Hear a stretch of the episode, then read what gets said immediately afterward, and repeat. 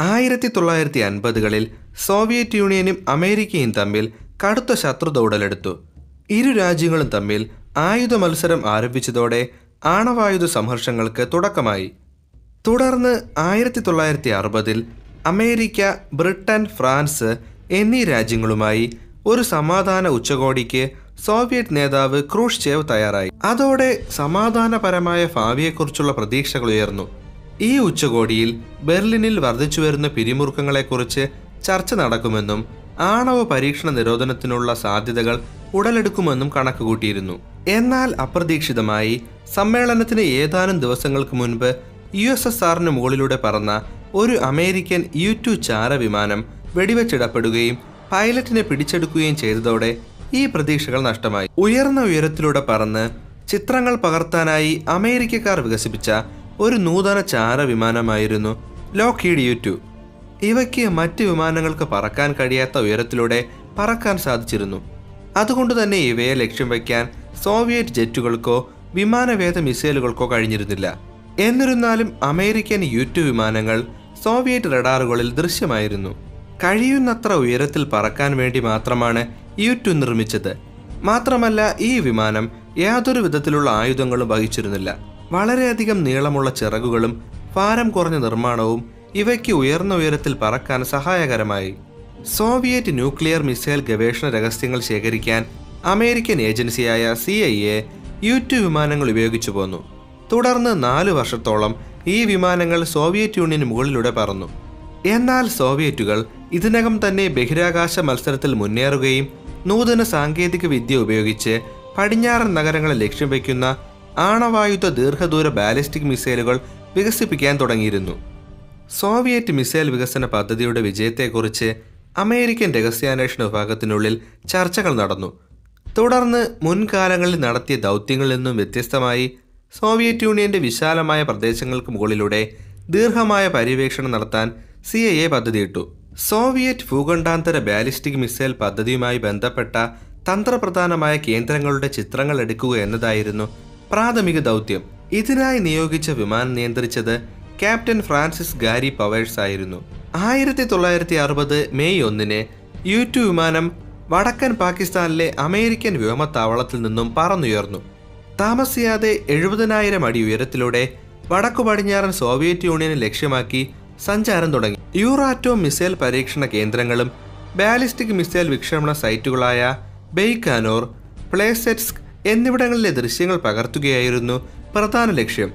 എന്നിരുന്നാലും ചെല്യാബിൻസ്കിലെ plutonium processing പ്ലാന്റും മറ്റ് തന്ത്രപ്രധാന കേന്ദ്രങ്ങളും ഈ പാതയിൽ ഉൾപ്പെട്ടിരുന്നു. മുൻകാലങ്ങളിൽ നിന്നും വ്യത്യസ്തമായി വിമാനം നോർവേയിൽ ലാൻഡ് ചെയ്യാനാണ് തീരുമാനിച്ചിരുന്നത്.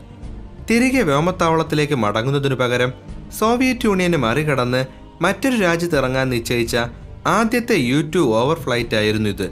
അതുകൊണ്ടുതന്നെ ഇന്നേവരെ നടത്തിയതിനേക്കാളും ദീർഘവും വിശാലവുമായ ചാര പര്യവേക്ഷണമായിരുന്നു പദ്ധതിയിട്ടിരുന്നത്. ഇതിനു മുന്നേ ഇരുപത്തിമൂന്ന് തവണ പറന്നപ്പോഴും യു ടു വിമാനങ്ങളെ തടയുന്നതിൽ സോവിയറ്റ് പോർ വിമാനങ്ങൾ പരാജയപ്പെട്ടിരുന്നു. സമാന രീതിയിൽ ഗാരിയുടെ വിമാനത്തെയും കസാഖ് സോവിയറ്റ് സോഷ്യലിസ്റ്റ് റിപ്പബ്ലിക്കിന് മുകളിലൂടെ പറക്കുമ്പോൾ നിരവധി വിമാനങ്ങൾ തടയാൻ ശ്രമിച്ചു.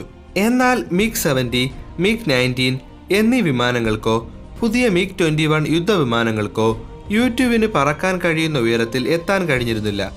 കാരണം അവയുടെ മെലിഞ്ഞ ചിറകുകൾക്ക് അത്തരം ഉയരങ്ങളിൽ സ്ഥിരത നഷ്ടപ്പെടും. അതുകൊണ്ട് തന്നെ ഒരു മിസൈലോ മറ്റോ തൊടുക്കാൻ സാധ്യമായിരുന്നില്ല. നിലവിലുള്ള സോവിയറ്റ് മിസൈലുകൾക്കൊന്നും തന്നെ ഉപരിതലത്തിൽ നിന്നും എഴുപതിനായിരം അടി ഉയരത്തിലെത്താൻ കഴിയില്ല എന്ന് അമേരിക്കൻ സൈനിക ഗവേഷകർക്ക് അറിയാമായിരുന്നു. എന്നിരുന്നാലും ഈ ദൗത്യത്തിന് മൂന്നാഴ്ച മുൻപ് പറന്ന മറ്റൊരു യു ടു ചാരവിമാനം രണ്ട് പുതിയ റഡാർ ഇൻസ്റ്റലേഷനുകൾ കണ്ടെത്തുകയുണ്ടായി. നൂതനവും അജ്ഞാതവുമായ ഒരു തരം മിസൈൽ സോവിയറ്റ് സേനയിൽ പ്രവേശിച്ചിരിക്കാമെന്നും ഇത് ട്രാക്ക് ചെയ്യുന്നതിനായി രൂപകൽപ്പന ചെയ്തിട്ടുള്ളതാണ് പുതിയ റഡാറെന്നും രഹസ്യ വിവരം ലഭിക്കുകയുണ്ടായി. അവരുടെ ആശങ്കകൾ ശരിയായിരുന്നു. കാരണം ഇത്തവണ സോവിയറ്റുകൾ യു ടു ചാരവിമാനത്തിന്റെ പരിധിയിലെത്താൻ കഴിയുന്ന ഒരു പുതിയ മിസൈൽ വികസിപ്പിച്ചെടുത്തിരുന്നു. ഫ്ലൈറ്റ് ഓപ്പറേഷനിലെ അപകട സാധ്യത കണക്കിലെടുത്ത് തന്റെ യാത്ര അവസാനത്തെ യു ടു ദൗത്യങ്ങളിൽ ഒന്നായിരിക്കാമെന്ന ധാരണയുമായാണ് ക്യാപ്റ്റൻ ഗാരി പവേഴ്സ് മുന്നോട്ട് പോയത്. തുടർന്ന് ബൈക്കാനോറും മറ്റ് രഹസ്യ കേന്ദ്രങ്ങളും മറികടന്ന് പറന്ന ശേഷം യൂട്യൂബ് വിമാനം ചെല്യാബിൻസ്കിന്റെ ചിത്രങ്ങൾ പകർത്തി. ഈ ദൗത്യത്തിനായി സി ഐ എ മെയ് ആദ്യ ദിവസങ്ങൾ തിരഞ്ഞെടുക്കാനും പ്രത്യേക കാരണമുണ്ടായിരുന്നു. ഇക്കാലയളവിൽ നടക്കുന്ന മെയ് ദിനാഘോഷത്തോടനുബന്ധിച്ച് സോവിയറ്റ് സൈനിക കേന്ദ്രങ്ങളുടെ കാര്യക്ഷമത കുറവായിരിക്കുമെന്ന് അവർ കരുതി. നിർഭാഗ്യവശാൽ അന്നേ ദിവസം വിമാന ഗതാഗതവും വളരെ കുറവായിരുന്നു. അതുകൊണ്ട് തന്നെ സോവിയറ്റ് റഡാർ സ്റ്റേഷനുകൾക്ക് യുറ്റു വിമാനത്തെ വളരെ പെട്ടെന്ന് തന്നെ ട്രാക്ക് ചെയ്യാൻ സാധിച്ചു.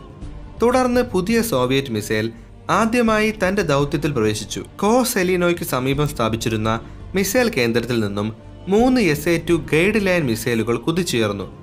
ഇവയ്ക്ക് പരമാവധി എൺപത്തിരണ്ടായിരം അടി ഉയരത്തിൽ വരെ എത്താൻ കഴിഞ്ഞതുകൊണ്ട് തന്നെ യു ടു വിമാനത്തെ ലക്ഷ്യം വയ്ക്കാൻ കഴിഞ്ഞു. ഇതിൽ ഒരു എസ് എ ടു മിസൈൽ വിമാനത്തിന്റെ പിൻഭാഗത്തെ വലത് ചിറകിൽ പതിച്ചു. സ്ഫോടന ഫലമായി ദ്രുതഗതിയിലുണ്ടായ ജി ഫോഴ്സ് ചിറകുകൾ വേർപെടാൻ കാരണമായി. മാത്രമല്ല ഇൻസ്ട്രുമെന്റ് പാനലിൽ കുടുങ്ങിപ്പോയതിനാൽ പൈലറ്റിനെ ഇജക്ട് ചെയ്യാനും സാധിച്ചില്ല.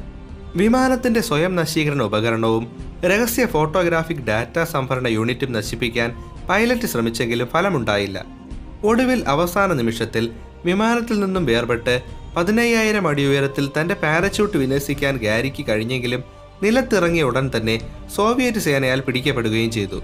എന്നാൽ ഇതേ സമയം യു ടുവിനെ പിന്തുടർന്ന മിഗ് വിമാനങ്ങളിലൊന്ന് സോവിയറ്റ് യൂണിയന്റെ തന്നെ മറ്റൊരു മിസൈൽ കൊണ്ട് തകരുകയും പൈലറ്റ് മരിക്കുകയും ചെയ്തിരുന്നു. വിമാനം നഷ്ടപ്പെട്ട വിവരം തിരിച്ചറിഞ്ഞ അമേരിക്കൻ രഹസ്യാന്വേഷണ വിഭാഗം പൈലറ്റായ ഗാരി മരണപ്പെട്ടതായി കണക്കാക്കി. മാത്രമല്ല വിമാനം നിലം പതിക്കുന്നതിന് മുൻപ് തന്നെ എല്ലാ രഹസ്യരേഖകളും അദ്ദേഹം നശിപ്പിച്ചിരിക്കാമെന്നും അവർ കണക്കുകൂട്ടി. മെയ് അഞ്ചിന് അമേരിക്കൻ ചാരവിമാനം വെടിവെച്ചിട്ടതായി ക്രൂഷ്ചേവ് പ്രഖ്യാപിച്ചെങ്കിലും അമേരിക്കൻ നേതൃത്വം യൂട്യൂബിന്റെ യഥാർത്ഥ ദൗത്യം നിഷേധിച്ചു. നാസയുടെ കാലാവസ്ഥാ ഗവേഷണ വിമാനം തകരാർ മൂലം നിയന്ത്രണം നഷ്ടപ്പെട്ട് സോവിയറ്റ് വ്യോമാതിർത്തിയിലേക്ക് പറന്നതാണെന്ന് അവർ അവകാശപ്പെട്ടു. എന്നിരുന്നാലും സോവിയറ്റ് യൂണിയനെ യൂട്യൂബ് പകർത്തിയ ഫോട്ടോകൾ വീണ്ടെടുക്കാനും വിമാനം നിരീക്ഷണ ആവശ്യങ്ങൾക്കുള്ളതാണെന്ന് തെളിയിക്കാനും കഴിഞ്ഞു. മാത്രമല്ല അവർ പൈലറ്റിനെ ചോദ്യം ചെയ്യുകയുണ്ടായി. മെയ് ഏഴാം തീയതി അമേരിക്കൻ പ്രസിഡന്റ് ഐസൻ ഹോവർ പരസ്യമായി നാസയുടെ കെട്ടിച്ചമച്ച കഥ അംഗീകരിക്കുന്നതുവരെ ഈ വസ്തുതകളൊന്നും തന്നെ അവർ വെളിപ്പെടുത്തിയിരുന്നില്ല. തുടർന്ന് അമേരിക്കൻ പ്രസിഡന്റ് മാപ്പ് പറയണമെന്നും സോവിയറ്റ് പ്രദേശത്തിന് മുകളിലൂടെ അനധികൃതമായി വിമാനം പറത്തുന്നത് അവസാനിപ്പിക്കണമെന്നും ക്രൂഷ്ചേവ് ആവശ്യപ്പെട്ടു. അദ്ദേഹം അമേരിക്കക്കാരെ പരസ്യമായി വെല്ലുവിളിക്കാൻ തയ്യാറായി. പൈലറ്റ് ജീവിച്ചിരിപ്പുണ്ടെന്ന് താൻ മനഃപൂർവം പറയാത്തതായിരുന്നുവെന്നും അതിനാൽ അമേരിക്കക്കാർ കാര്യങ്ങൾ കെട്ടിച്ചമയ്ക്കാൻ മിടുക്കരാണെന്ന് തെളിഞ്ഞെന്നും അദ്ദേഹം കൂട്ടിച്ചേർത്തു. ഗാരിയുടെ വിമാനം പകർത്തിയ ചിത്രങ്ങളും കണ്ടെടുത്ത രഹസ്യ ഉപകരണങ്ങളുടെ ഫോട്ടോകളും സോവിയറ്റ് യൂണിയൻ വെളിപ്പെടുത്തുകയുണ്ടായി. മെയ് പതിനാറിന് അമേരിക്കയും സോവിയറ്റ് യൂണിയനും തമ്മിലുള്ള ആസൂത്രിതമായ ഉച്ചകോടിയിൽ അമേരിക്കൻ പ്രസിഡന്റ് ഐസൻ ഹോവർ മാപ്പ് പറയാൻ വിസമ്മതിച്ചതിനെ തുടർന്ന് ആദ്യ ദിനം തന്നെ ക്രൂഷ്ചേവ് പിന്മാറുകയുണ്ടായി. ഐസൻ ഹോവറിന്റെ സോവിയറ്റ് സന്ദർശന ക്ഷണം ക്രൂഷ്ചേവ് പിൻവലിക്കുകയും ബെർലിൻ സമർഷങ്ങളിൽ മൗനം പാലിക്കുകയും ചെയ്തു. കൂടാതെ ആണവ നിരായുധീകരണ ചർച്ച പൂർണമായി ഉപേക്ഷിച്ചു. യു ടു സംഭവം ബെർലിൻ മതിലിന്റെ നിർമ്മാണത്തിലേക്ക് വഴിതെളിക്കുകയുണ്ടായി. എസ് എ ടു മിസൈലിന്റെ വിജയം കാരണം അമേരിക്കൻ വ്യോമസേനയും ബ്രിട്ടന്റെ റോയൽ എയർഫോഴ്സും തങ്ങളുടെ തന്ത്രപരമായ ബോംബറുകൾ ഉപയോഗിച്ച് സോവിയറ്റ് യൂണിയനെ ഉയർന്ന ഉയരത്തിലൂടെ ആക്രമിക്കുന്നത് സുരക്ഷിതമായിരിക്കില്ലെന്ന് മനസ്സിലാക്കി. ആയിരത്തി തൊള്ളായിരത്തി അറുപത്തിരണ്ടിൽ ക്യൂബൻ മിസൈൽ പ്രതിസന്ധിക്കിടെ ക്യൂബയ്ക്ക് മുകളിലൂടെ പറന്ന ഒരു യു ടു ചാരവിമാനവും വെടിവെച്ചിടപ്പെട്ടു. രണ്ട് വർഷത്തിന് ശേഷം ഗ്യാരി പവേഴ്സ് ചാരവൃത്തിക്ക് ശിക്ഷിക്കപ്പെട്ടെങ്കിലും സോവിയറ്റ് ചാരൻ റുഡോൾഫ് ആബലിനെ കൈമാറിയതിനെ തുടർന്ന് പകരക്കാരനായി നാട്ടിലേക്ക് മടങ്ങി. സോവിയറ്റ് യൂണിയൻ യുറ്റുവിന് വെടിവെച്ചിട്ടതിനു ശേഷമാണ് അമേരിക്ക എസ് ആർ സെവന്റിയോൺ വിമാനത്തിന്റെ നിർമ്മാണത്തിലേക്ക് കടന്നത്. കുറഞ്ഞ വേഗതയായിരുന്നു യുറ്റുവിന്റെ ദൗർബല്യമെന്ന് അമേരിക്കൻ വിമാന നിർമ്മാതാക്കൾ മനസ്സിലാക്കിയിരുന്നു. അതുകൊണ്ട് തന്നെ ശക്തമായ വ്യോമ പ്രതിരോധ സംവിധാനങ്ങൾ നിലനിൽക്കുന്നിടങ്ങളിലേക്ക് യൂട്യൂബിന് അയക്കാൻ കഴിയില്ല എന്ന ബോധ്യത്തിൽ നിന്നുമാണ് എസ് ആർ സെവൻ ഡ്യൂൺ പിറവിയെടുത്തത്.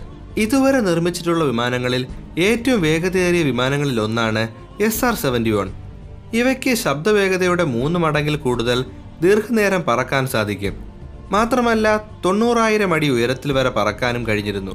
ആയിരത്തി തൊള്ളായിരത്തി അറുപത്തിനാലിലാണ് എസ് ആർ സെവന്റി വൺ ആദ്യ പറക്കൽ നടത്തിയത്. മിക്കവാറും എല്ലാ വ്യോമവേദ മിസൈലുകളെക്കാളും വേഗതയേറിയതായിരുന്നു ഇവ. അതിനാൽ തന്നെ സാധാരണ മിസൈലുകൾക്ക് ഇവയെ ലക്ഷ്യം വയ്ക്കാൻ കഴിഞ്ഞിരുന്നില്ല. തുടർന്നുള്ള വർഷങ്ങളിൽ അമേരിക്കൻ അതിരഹസ്യ ചാരപ്രവർത്തനത്തിന്റെ മുൻനിരയിൽ എസ് ആർ സെവന്റി വൺ നിലകൊണ്ടു. ചാരപ്രവർത്തനത്തിന് ഉപയോഗിക്കുന്ന ഉപകരണങ്ങളെ കൂടാതെ ഇലക്ട്രോണിക് പോരാട്ടങ്ങൾക്കുള്ള സങ്കീർണമായ ഉപകരണങ്ങളും ഈ വിമാനം വഹിച്ചിരുന്നു. ആയിരത്തി തൊള്ളായിരത്തി തൊണ്ണൂറ്റി ഒൻപത് വരെ എസ് ആർ സെവന്റി വൺ വിമാനങ്ങൾ അമേരിക്കൻ വ്യോമസേനയിൽ സേവനമനുഷ്ഠിക്കുകയുണ്ടായി. ഇക്കാലയളവിൽ ഒരു വിമാനം പോലും വെടിവെച്ചിടപ്പെട്ടില്ല.